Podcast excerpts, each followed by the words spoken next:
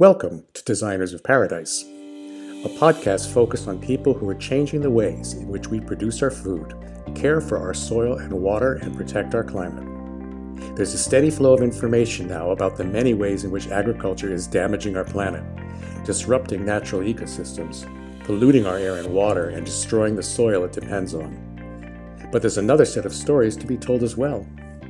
These are the stories of the people dedicating their time and brilliance to reversing the impacts of our industrial food systems. From farmers and consumers to innovators and entrepreneurs, city planners and funders, an entire ecosystem of changemakers is on the rise. Together, they're bringing in a next generation of agriculture, which is regenerating soils, food quality, local economies, and significantly, hope. Hope for a better, healthier, and more equitable future for all. These are the designers of paradise. These are people who see paradise as the natural condition of a world in balance, where our collective activity feeds the land and consciously works with nature to rebuild the abundance that supports all life, including our own.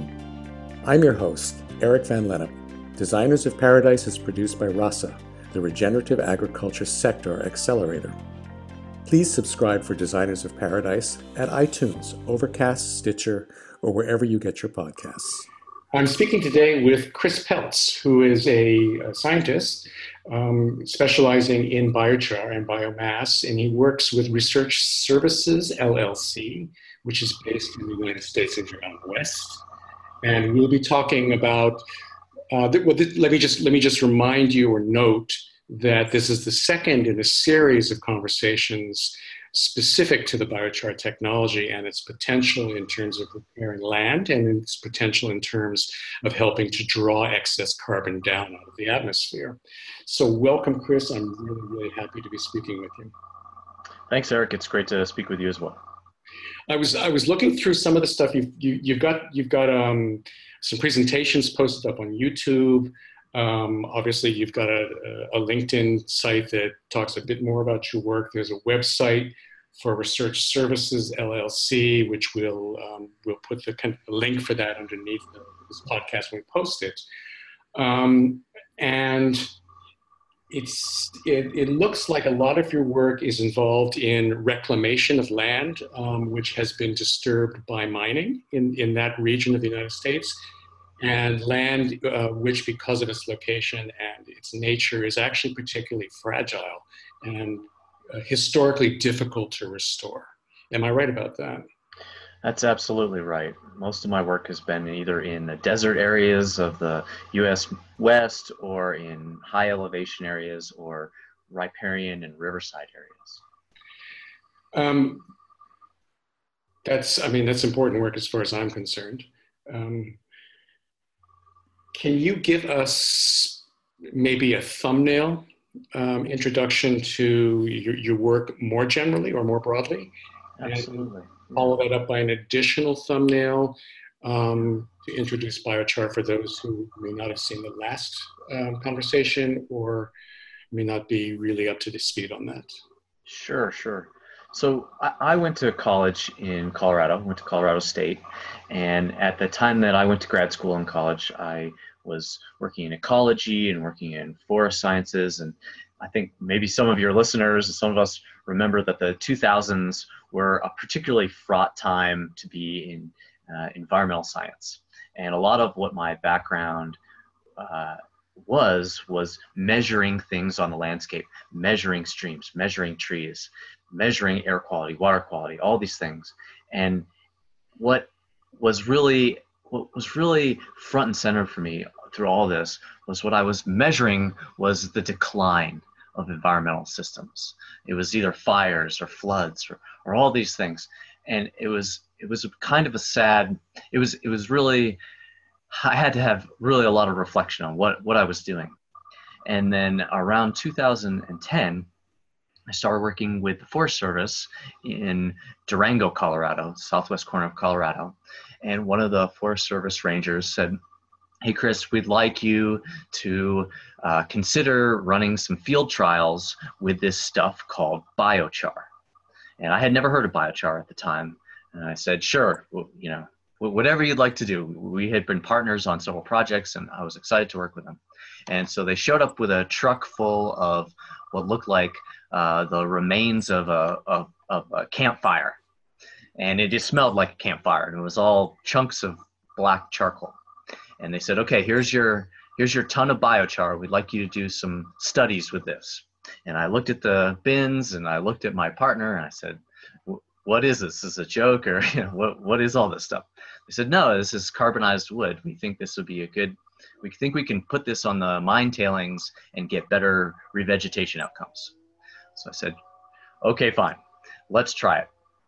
So we started setting up some small trials, uh, small greenhouse trials, and lo and behold, I was shocked. I was amazed. Uh, soil conditions changed, vegetation outcomes changed. Uh, we were seeing stuff grow, plants grow on mine sites where nothing had grown for over 100 years. And that was really the beginning for me on this new path toward um, how best to utilize things that we already have to reclaim these sites that they're beautiful, they're far out in the wilderness, they're, they're places that are just spectacular, but they're also dramatically impaired by uh, human activities, both current and legacy. So that's how I sort of started on this path of, of uh, looking at biochar. Okay, that's. Uh, uh, let's jump into that truck full of burned wood. Um, so it arrived looking pretty much like a forest fire uh, that, it, that, had been put out. Um, yeah. And so then, what was what was the way in which you went from there to bringing uh, life back to these mine sites, which had been uh, unable to recover in a century? Of course, yeah. Well, um, given my training, the first thing we started doing was measuring stuff. So we so we started measuring the chemical, physical, and sort of uh, biological properties of the material. So we sent it to labs. We did in-house trials. We wanted to really characterize what we were getting. And then the next thing we we started looking at is where could we place this stuff. So we went around Silverton, Colorado, which is a lovely place in southwest Colorado. The town is at 9,300 feet and it's filled with mining sites, over 120 years of mining. And we tried to find the worst possible soils we could find, things that were toxic, bright orange, bright silver. And we got samples of those soils. We've got a range of them. And if, if you know what pH is, the pH scale is how acidic or basic things are. We found things that were really acidic, like maybe three pH, so maybe like what a Coca Cola is and we characterized these soils and we developed a bunch of greenhouse trials. So we took one liter uh, containers, we mixed the soil with various amounts of the biochar from very little, like maybe 1% to 30% by volume. And we set up these greenhouse trials and we started growing uh, these sterile barley plants that are really quick to germinate, quick to grow, and also pretty sensitive to poor soils so we'd get a good response right away. So we had these greenhouse trials growing, and we also put field trials in. So we tried to recreate what we were doing in the lab and in the greenhouse out at the mining sites. So now you weren't, I mean, you weren't just chucking lumps of firewood around. Um, no, no. What, what um, like, how finely did you have to to break this down to incorporate it in the soil? Was it like dust, or was it more like gravel, or? So this was back in 2010. It was sort of early days. So what I received looked like if you went to a campfire the next morning. Uh, it was ranges of sizes. There was small fraction dust particles. There was large, sort of almost, you know, two inches across particles. So our first step was sort of to homogenize everything. So you know physical compaction a little bit a little bit of sieving until we could get uh, a more or less uh, two millimeter particle. So everything passed a two millimeter sieve. So that was we thought that was good because that that kind of related to the soil carbon particles we were finding in in the area as well. Okay. With that material, we then tried to recreate in terms of the volume that we are using in the greenhouse out on the field trials. So we installed but like two meter by one meter plots. So we'd go to a, a, a tailings pile or a mine site and we would dig. I had lots of great, tough interns that would dig in these really, really tough soils, these two meter by one meter by about eight inches deep plots. And then we would homogenize this zone and then we'd incorporate either uh, biochar, biochar and straw, or just a seed control. And we tried to make each plot as consistent in terms of its physical character as the one next to it, with the only difference being our treatments, either biochar or, or whatever so, else. So, so, the, so the straw is a methodology from previous uh, kind of protocols? Correct, yeah. Uh, weed freed straw is commonly used mostly is for erosion control, uh, but in reclamation, it's spread over everything. Okay. Um, erosion control, but a lot of people like to crimp it in, so to press it into the soil, is it's uh, sort of a fast reacting carbon. And, and given that it also that, gives a little more openness to the soil itself, right? Correct. Yeah, you're creating a little more void space. And remember too, we didn't we we were very um aware that we didn't want to try too many things that weren't already being used. So we wanted to have the biochar already be a part of existing reclamation practices. And the wood and the straw, wood straw, uh, weed feed straw that was already used pretty consistently. Right. So you're just controlling for the one new addition. Correct. Yeah. Okay. And you found, like, in terms of maybe percentages and that sort of thing, what kinds of, of differences did you did you find? I was shocked. I was shocked. I couldn't believe the the vegetation response. Um, some of these sites with the straw only, with our seed only, it looked exactly, you know, at the end of the summer or at the end of our growing season, exactly as it did when we walked up. It looked like a, a mine site.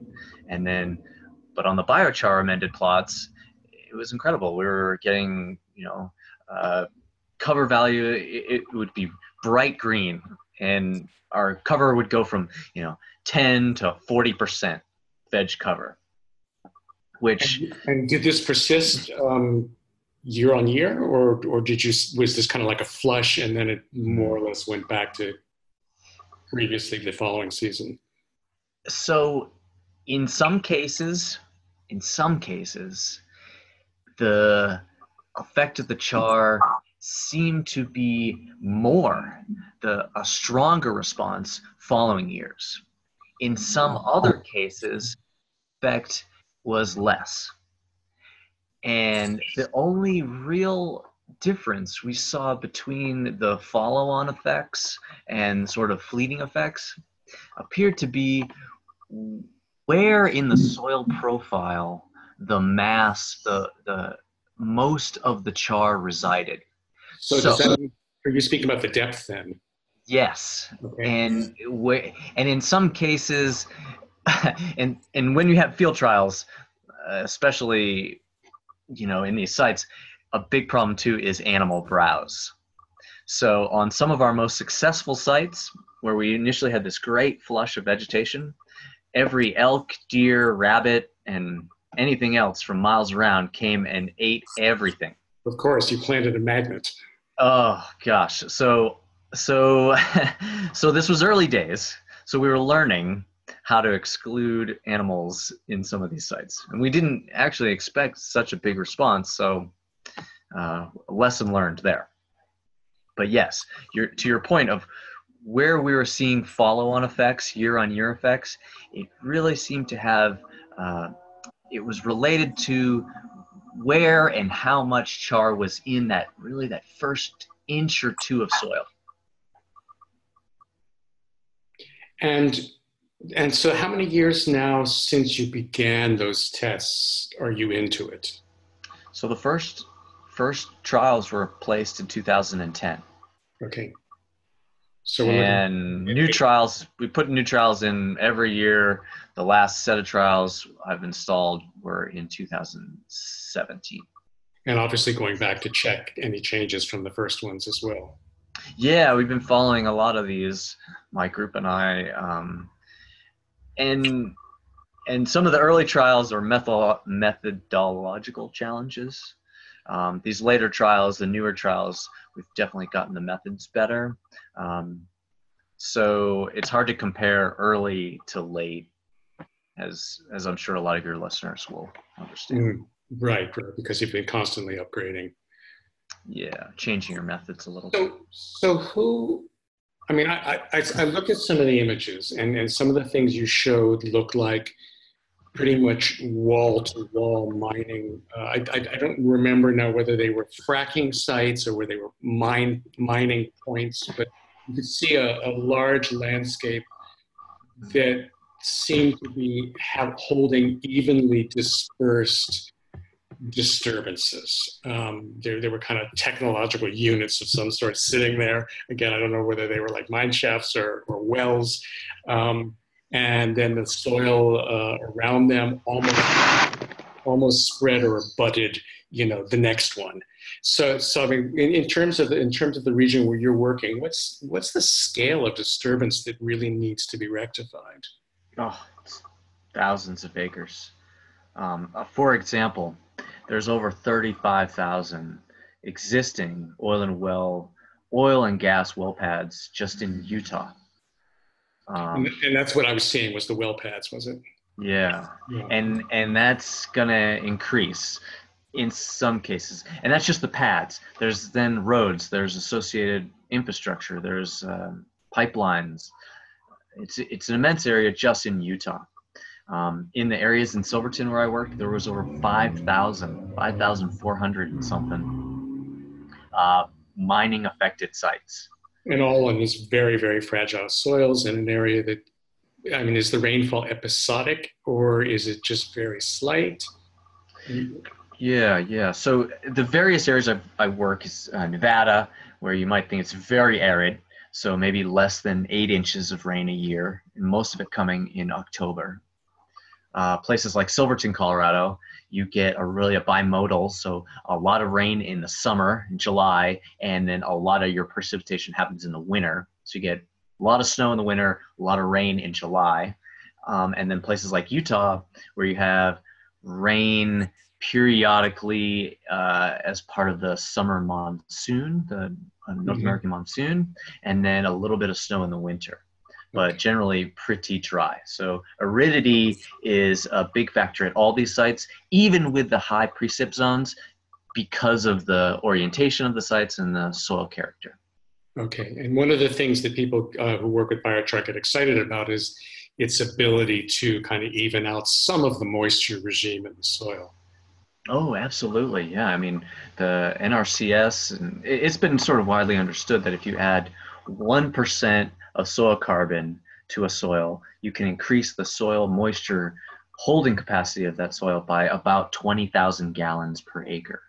That's phenomenal. And, and, that's, and that's regardless of whether that's um, quickly decomposing carbon, like in the form of compost, versus much longer persistent carbon, like in the form of, of a biochar. Is that true?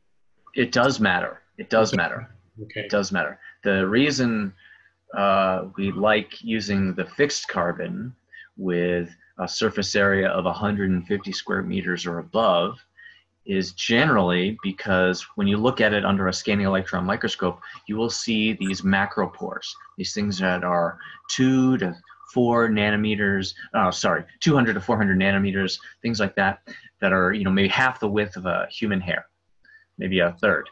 And those spots will you'll get a lot of water holding in there at a very small, fine scale, but that water is plant available. So it's kind of like na- nano sponges.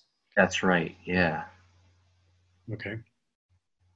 And other, others have described it as a sort uh, it's like a, a, coral reef of the soil in terms of its its porosity and, and its structure and its ability to sort of harbor micro life and, and that sort of thing. I, I use the term carbon matrix. It's a matrix okay. um, of various sizes, various configurations, but whether you want to say sponge or a reef, it, it practically has the same effect. It's places to store and hide particles and nutrients and, and water. And, and so like if you if you flatten that out, I mean, it's a phenomenal, the phenomenal uh, surface area to, you know, a, t- a spoonful of biochar. Yeah, I mean, there's you know activated carbon. You're talking a thousand square meters per gram. The biochar we're using is between 150 and 300 square meters per gram, and a gram of char is very is not very much. So that's pretty phenomenal. You mentioned you mentioned when you first started, well, actually when you first kind of introduced your work, um, you mentioned the 2000s were a particularly fraught time. Was that fraught in terms of the sense of, of funding not being available to this kind of research, or was there political opposition? Like what was going on then that made it difficult? And you you know just my perception of it at the time and going to school in Colorado, I think at the time um, in the states, yeah, there there was a real difference in how uh, the West was being treated in terms of resource extraction. Uh, the political environment at the time was very different. It were the Bush years, and environmental causes um, were seeming to be at a low point. I mean, I think a lot a lot of us, the early 2000s, thought that we would have an environmentalist president. We'd have Al Gore. And that was very much not the case. So I think going to undergrad and grad school at that time shaped my opinions uh, in a way that you know was right for the time or was affected by the time. Um, and and what yeah. made what made you persist? Given given that it was difficult, you know, kind of rowing upstream in a, in a sense. Well, I think for a lot of us that go into biological sciences, we love being in the woods. We love being on the rivers and we love being in the mountains and a chance to make a, a career out of going to these places and looking at them in uh, with, with a trained eye uh, really makes these places even more spectacular to me. So, so, so, so that's what kept me persisting. All right, I'm, I'm going to continue on this on this vein for a sec, if I may. Sure. I'm, I'm, really actually quite curious um, how you came to the decision to pursue this study and and you know this career. Um, you know, maybe from an earlier point in your life, and earlier early experiences. Uh, you know, I I've been a person. Family has camped and hiked, and I skied and spent lots of times. I moved to Colorado when I was still in my teens and moved to a ski area and I've always sort of lived in mountain towns and so I think um, part of what brings me great happiness is is being in these landscapes in the mountains and in the deserts going down the rivers and the oceans and I think if anything I just get a lot of joy uh, being out there and now the joy I receive, the joy I feel going back to sites where I've had a chance to uh, reduce the impacts of historic mining. And maybe it used to be a, a, a waste dump, and now it looks like a field, uh, flowers and grasses and things. And it's really, um, it's so gratifying for me. So I think that's what keeps me going. It's such a beautiful example too of um, how what may seem a really super focused um, activity, because as a you know as, as a scientist or a researcher, many people have to focus very very tightly in order to to get meaningful results uh, that can then be applied often by others. Um, and yet you're having an impact that you know potentially uh, could could repair hundreds of thousands of acres. It's it's very gratifying and and you know, if, if I do nothing else in this world, uh, there are sites out there that before I was involved, it was a polluted site, and now it's not. And if I think there's anything that I can provide, anything that I'm give to this world, that that's my greatest gift. What would you What would you tell a young person who's trying to decide whether it's worthwhile going to university at all? or or or how to um, maybe direct their studies? Yeah, and I think that's a very important question right now, given uh, given the our our future and what what what does education mean for us. Um, the thing I got out of college and especially was the people that I met and the professors that I met and the nothing about the coursework. Sure, all that stuff helps you to be a more knowledgeable person, but it was the human connections that you make in these places where you're all working on a, a, a thing together and it's intense time. Uh, those are the things that I got the most of, and, and I still receive a lot of value from every day. So that's what I would encourage anybody to go to college for the connections you'll make. And maybe the ability to take something that you already care about, such as your experience of growing up you know, in a more recreational sense on that landscape. Mm-hmm. And then finding a way both to justify in the terms of not justification in, in, in the sense of having an argument about it, but, but justification in, in the sense of, well, I need to make a living and I get to make a living doing something positive for that landscape I love so much. Um, there's something about that formula that I think is quite compelling. I agree. I absolutely agree. life is fleeting, and you should have some joy every day. And if the thing, if the thing that you do every day uh, brings you joy, you'll never work again. So yeah, that's that's true. You know, I think about these cultures that, that uh, don't even have a, a, name for work. You know, it's just doing, just doing things. That's um, right. That's right. Yeah. We're going to take a break now, so stay tuned. We'll be right back.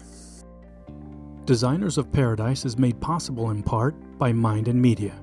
Over the last quarter century, the writers, producers, storytellers, and media specialists at Mind and Media have spearheaded a multitude of engaging and complex communication campaigns. Mind and Media is a proud supporter of the work being done by the wonderful and passionate people of Rasa who are engaged in the creation of a regenerative future for generations to come. Find out more about Mind and Media at mindandmedia.com. That's M I N D A N D M E D I A.com. And now, back to Designers of Paradise and host Eric Van Lennep. Welcome back to Designers of Paradise. I'm speaking with Chris Peltz today in Silverton, Colorado. He is with Research Services LLC, and this conversation is really about the application of biochar as a tool and, and an important ingredient in land repair. Who supports this kind of research and um, it, it, you know, thinks that they're going to benefit from it? Yeah, and it, over the years, it's a range of different entities. I've um, gotten funding from the EPA. I've gotten funding from uh, small landowners and everybody in between, uh, state agencies, the Forest Service, um, you name it, uh, uh county commissioners, anybody that has a pollution problem where other off-the-shelf options have failed or not achieved what people were seeking to achieve.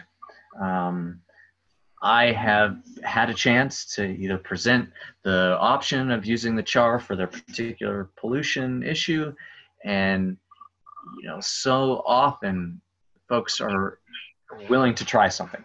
So some of the sites that you've seen from previous talks I've given, it's been mining companies directly saying, "Hey, we're spending all this money doing reclamation, and we and we end up doing having to go back to the same site over and over and over again. Can you can you give us something else to try?" Uh, farmers, you know, in the West, in the U.S. West, a lot of what farmers do to irrigate their fields are use these center pivot irrigation systems. So these right. when, you, when you fly over, you just see like these green discs you see the green disc, but you notice that there are corners. Those fields uh, are all on the quarter section, so they're all they're all square, but they can only irrigate that middle circle. Yep. And they're re- and so they're losing all this money, all this arable land on these corners because they can't get water out to them. So a project I've worked on in Nevada and Utah is where maybe let's increase the carbon content of those corners so that you don't need as much water out there. Put the biochar just in your corners, and then maybe you can increase your yield without having to change anything else. Interesting. Um, I, I, hadn't heard anything about that, but it makes sense, you know, because when the rain does come, obviously it's going to last longer, and where, where, there's that sponging kind of a spongifying effect from the biochar. I, I, have seen some studies from the wine the wine region of California. I can't remember whether it's maybe it was the Sonoma Biochar Group. Mm-hmm. Um, it was a few years ago, but they were they were looking at uh, upwards of a twenty percent uh, reduction in the amount of water needing to be applied to the vineyards. So the so there's a trick with it. Um, so I, a lot of my sites we have uh, continuous soil moisture measurements. Uh, so we can capture the precipitation events and how soil moisture dynamics change following. And what what we're noticing is that you don't necessarily get a, a lot more water storage, but what you get is a longer time between your precipitation event. Okay, so it rains on Tuesday. By Thursday, my bio my plots that have no biochar are back to the same soil moisture condition they were before the rain event. But your biochar plots, they don't get back to that previous event until Saturday or Sunday or the next week. So instead of uh, you get soils that get wet and then they get dry right again, you have this longer tail of uh, decreasing soil moisture. And this could have huge implications if you're a farmer paying for electricity to have to irrigate twice a week. If you could go to once a week or only one and a half times a week, it starts to become real money and real water savings, which which translates to a lot of other good things.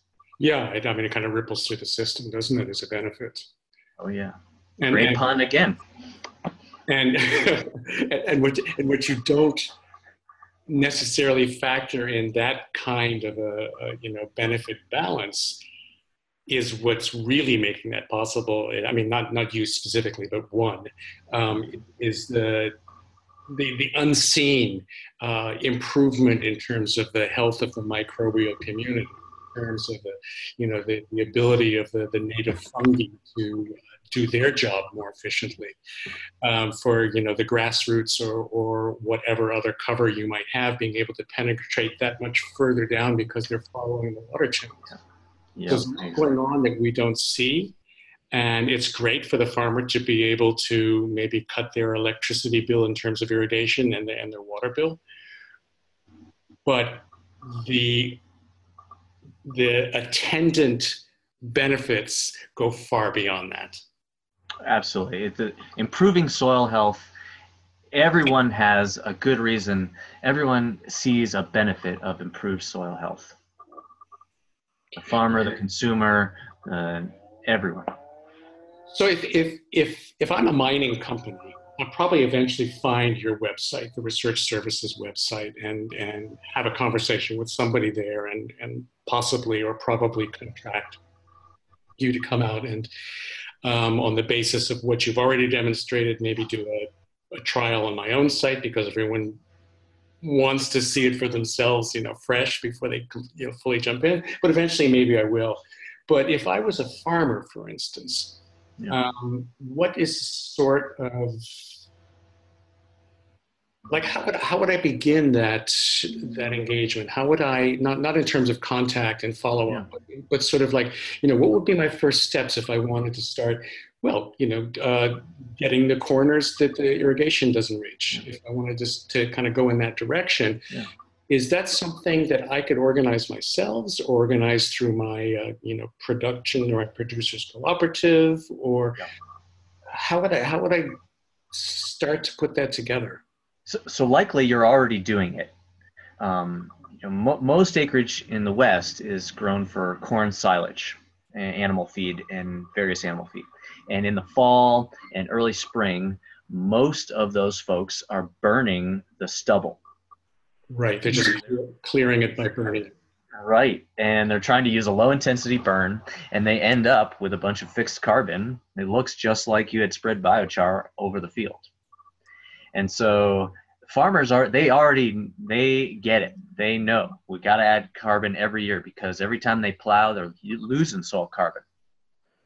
So one thing you could suggest to um, your farmer compatriots would be to say, okay, well, you know, instead of uh, plowing under the corners, leave that one corner or leave a couple of corners of your pivot uh, un, untilled and just burn the corner and plant that corner. So plant right through the charcoal. Plant right through the charcoal, like you do already on your pivot corner, but instead of um, they'll often plant like a cover crop or a fast growing cover crop to keep soil erosion down in that corner. Yeah, so you just burn it, burn the stubble right there, and plant like you would uh, in your pivot circle, and don't do anything else. And over time, you're building that that soil bank back up. Absolutely, and and likely you would see a yield difference that first year. And are you finding uh, that you know where you are locally? Are you are has it kind of shown up on the radar of the of the, the farmers, the farming community? The people that are the most interested are the ones who have a existing excess biomass challenge. Okay. Uh, you mentioned the, it's not. I don't think it's usual for people to think in terms of biomass as being a challenge rather than a resource. Oh well, I mean you know, people have landscaping. Uh, you know, all all every municipality has huge piles somewhere of sticks and leaves and stuff they sweep up off the street. Um, every waste wastewater facility is trucking um, basically you know human solids off somewhere to bury.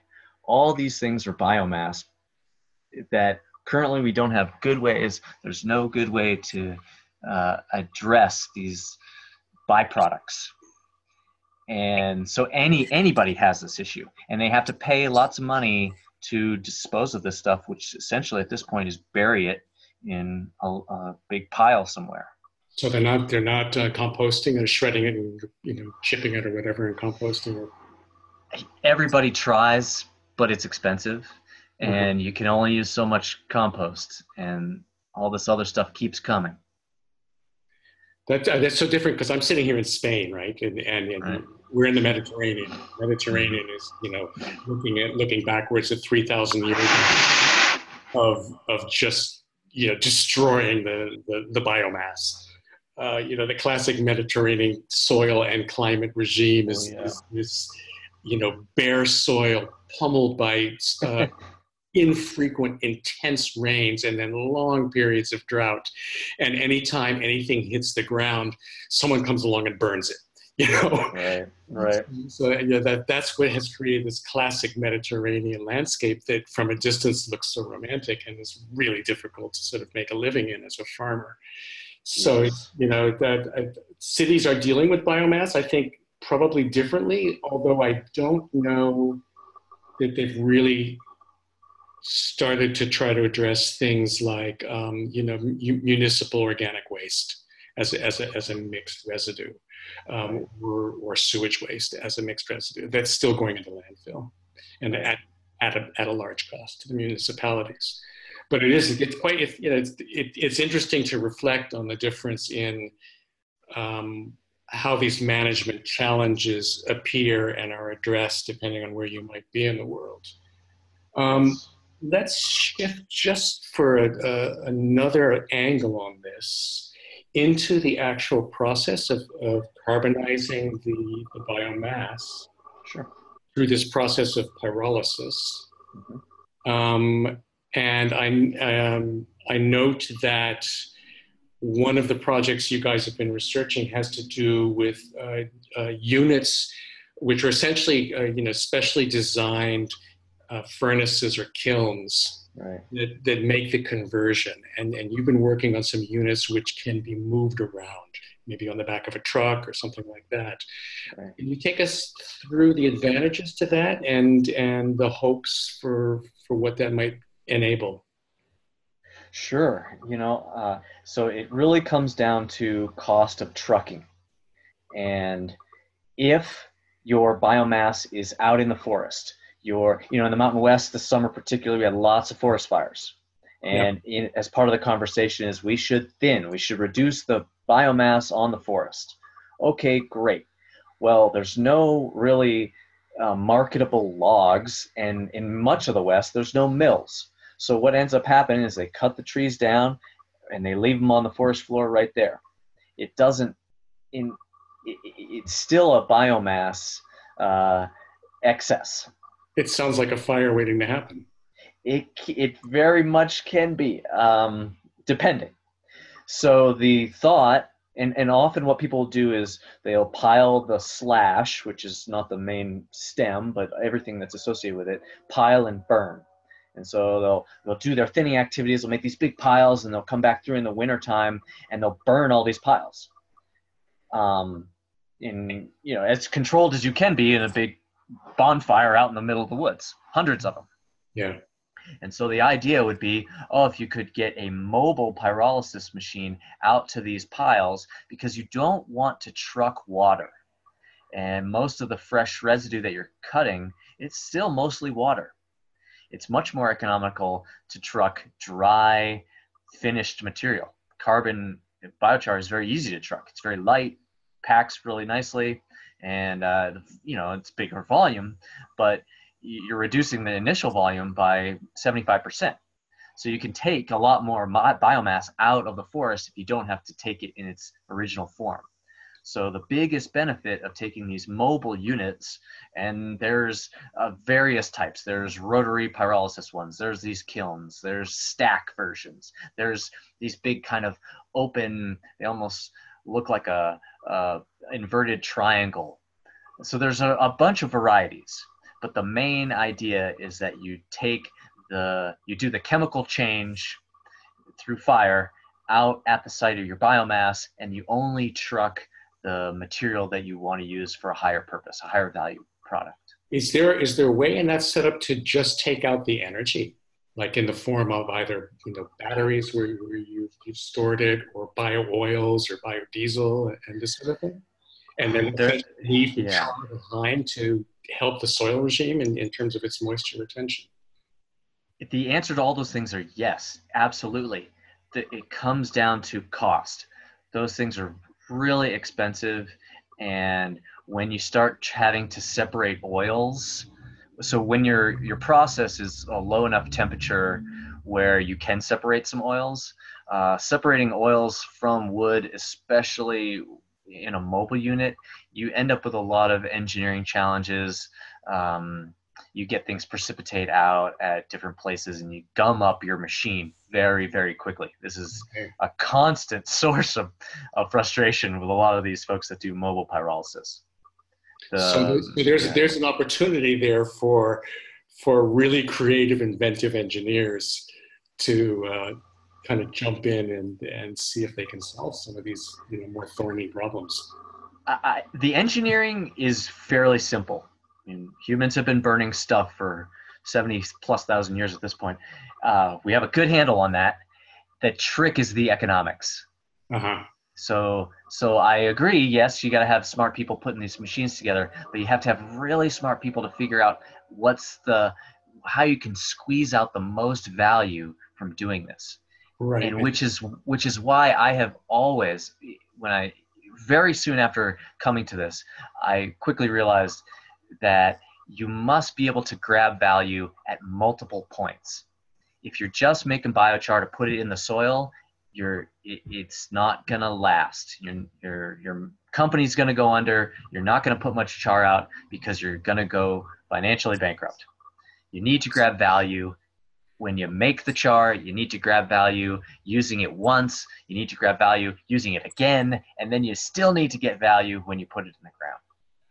And this, I mean, that's, that, that brings it around in a nice circle for me because my initial uh, interest and, and now conviction, you know, in support of, of biochar is looking at the multiple benefits. So a, a nice permacultural kind of stacking, if, if you will. Mm-hmm. But ultimately, given that we're using vegetative matter and, and uh, making it quite resistant to decomposition in the process, we're drawing down some of that excess atmospheric carbon and putting it back where it belongs and can do uh, you know its services in the soil. So the more we can incentivize people to do that then the faster you know we'll be able to to scale that up um, and draw more down. And that multiple you know the multiple benefits uh, coupled with the multiple uh, revenue streams from that i think is absolutely essential Oh, yeah. I'll give you an example of a system where this might work. And this is what we were working on around Durango. Um, there was a, a, a, wood factory where they were making erosion control blankets and pellets and all these things. And they had about 30% of the logs that came on site ended up were unusable for their process. So they had about 30% biomass offtake. Now, so we would want to make biochar out of their byproduct that they have to pay to ship off their site. So we're going to make that biochar at that site. Then we're going to take that biochar and we're going to use it as a uh, filter mechanism for acid mine drainage. And we're going to filter uh, acid mine drainage from these sites where having a treatment facility doesn't make sense. So then we're going to flow water through these biochar bags for a while. And once they get saturated, we're going to take that char and then we're going to use it and we're going to flow municipal waste charge through it. So now we have iron, zinc, and phosphorus coated on our biochar. And we've, we've used it as a filter in two different distinct uh, pollution sites. Now we have this biochar that has nutrients, iron, zinc, things that we need in the soil, and now we're going to use it as a as a higher value uh, fertilizer soil amendment in a place where it's either uh, landfill covers or places where they're already putting municipal solids out and you mix it with that so you have a better carbon to nitrogen ratio. So, so you get so value at every point. So there's no issue then with the heavy metals, which are unacceptable in the water supply emitting from the mine sites, to being uh, coating the biochar, which is then spread on the land. Correct. Yeah, we're talking mostly mostly iron. Okay. Okay. And iron, all these soils are, are very very iron deficient. So, yeah, we're we're taking it out of the fluvial system and putting it back into the soil where it can be used by plants. It cannot be used by plants in the fluvial system. So you're turning it into a net benefit. Correct. Um, but beyond the economic benefits, you're actually turning it into a net, a net biological benefit as well we we we hit all the bottom lines by doing that yes. That's super. Um, we're coming up on the end of our of our time really quickly. Um, if average joe or or jolene uh, wants to find out more about uh, what's happening in your region with this say you know i've got a sheep farm out there or uh-huh. uh, of you know a, a, rangeland of some sort and maybe i'm working with the wildlife whatever. Um, but i'm really curious about maybe this biochar uh, technology is, is something i've overlooked and, and could be really helpful for, for my operation. What's my next step? Is it to get in touch with you at the research services uh, company or easy enough to get in touch with me. Uh, I'm going to give you two other great sources. You know, always the International Biochar Institute is a great first stop. Mm-hmm. Uh, they, you know, that is a constantly changing website. They're up, updating stuff all the time. it's a great resource. So I would recommend everyone stop there at least once. And then for biochar projects in the West that I've been involved in, at least in Utah, the Utah Biomass Resource Group um, out of uh, Utah State and Logan, uh, headed by Darren McAvoy. They also have a great website, and a lot of the projects that I've worked on and Darren has worked on in mobile pyrolysis and application. They're all housed there. So the UBRG is a great place to stop as well. Okay, and we'll put we'll put those links below this when we post the conversation. Great. Um, anything anything in parting that you'd like to leave us? But biochars for everybody. It's it's it's for everybody. You can do it in your backyard. You can do it at the biggest mining site in the world. And I would encourage anyone uh, to try and play with a little bit. For a bunch of years now, I have been teaching an environmental science class to high schoolers. And we do a week of making small scale pyrolysis units. So we make the biochar ourselves by designing and building these small units. We make the biochar and then we do greenhouse trials all in one week. And every one of those kids that come away from there, uh, you know, I, I see it in them. They, they have a new, they're newly empowered to change the world for the better. So you tell that to your listeners. You are empowered. you just did. That's beautiful. I mean, for me, biochar is pretty close to pure magic. I just, I, I can't get enough of, of you know, noodling away with it. So um, thank you so much. I really appreciate you taking the time. Oh, it's been lovely, Eric. Thank you. Thank you for listening to Designers of Paradise.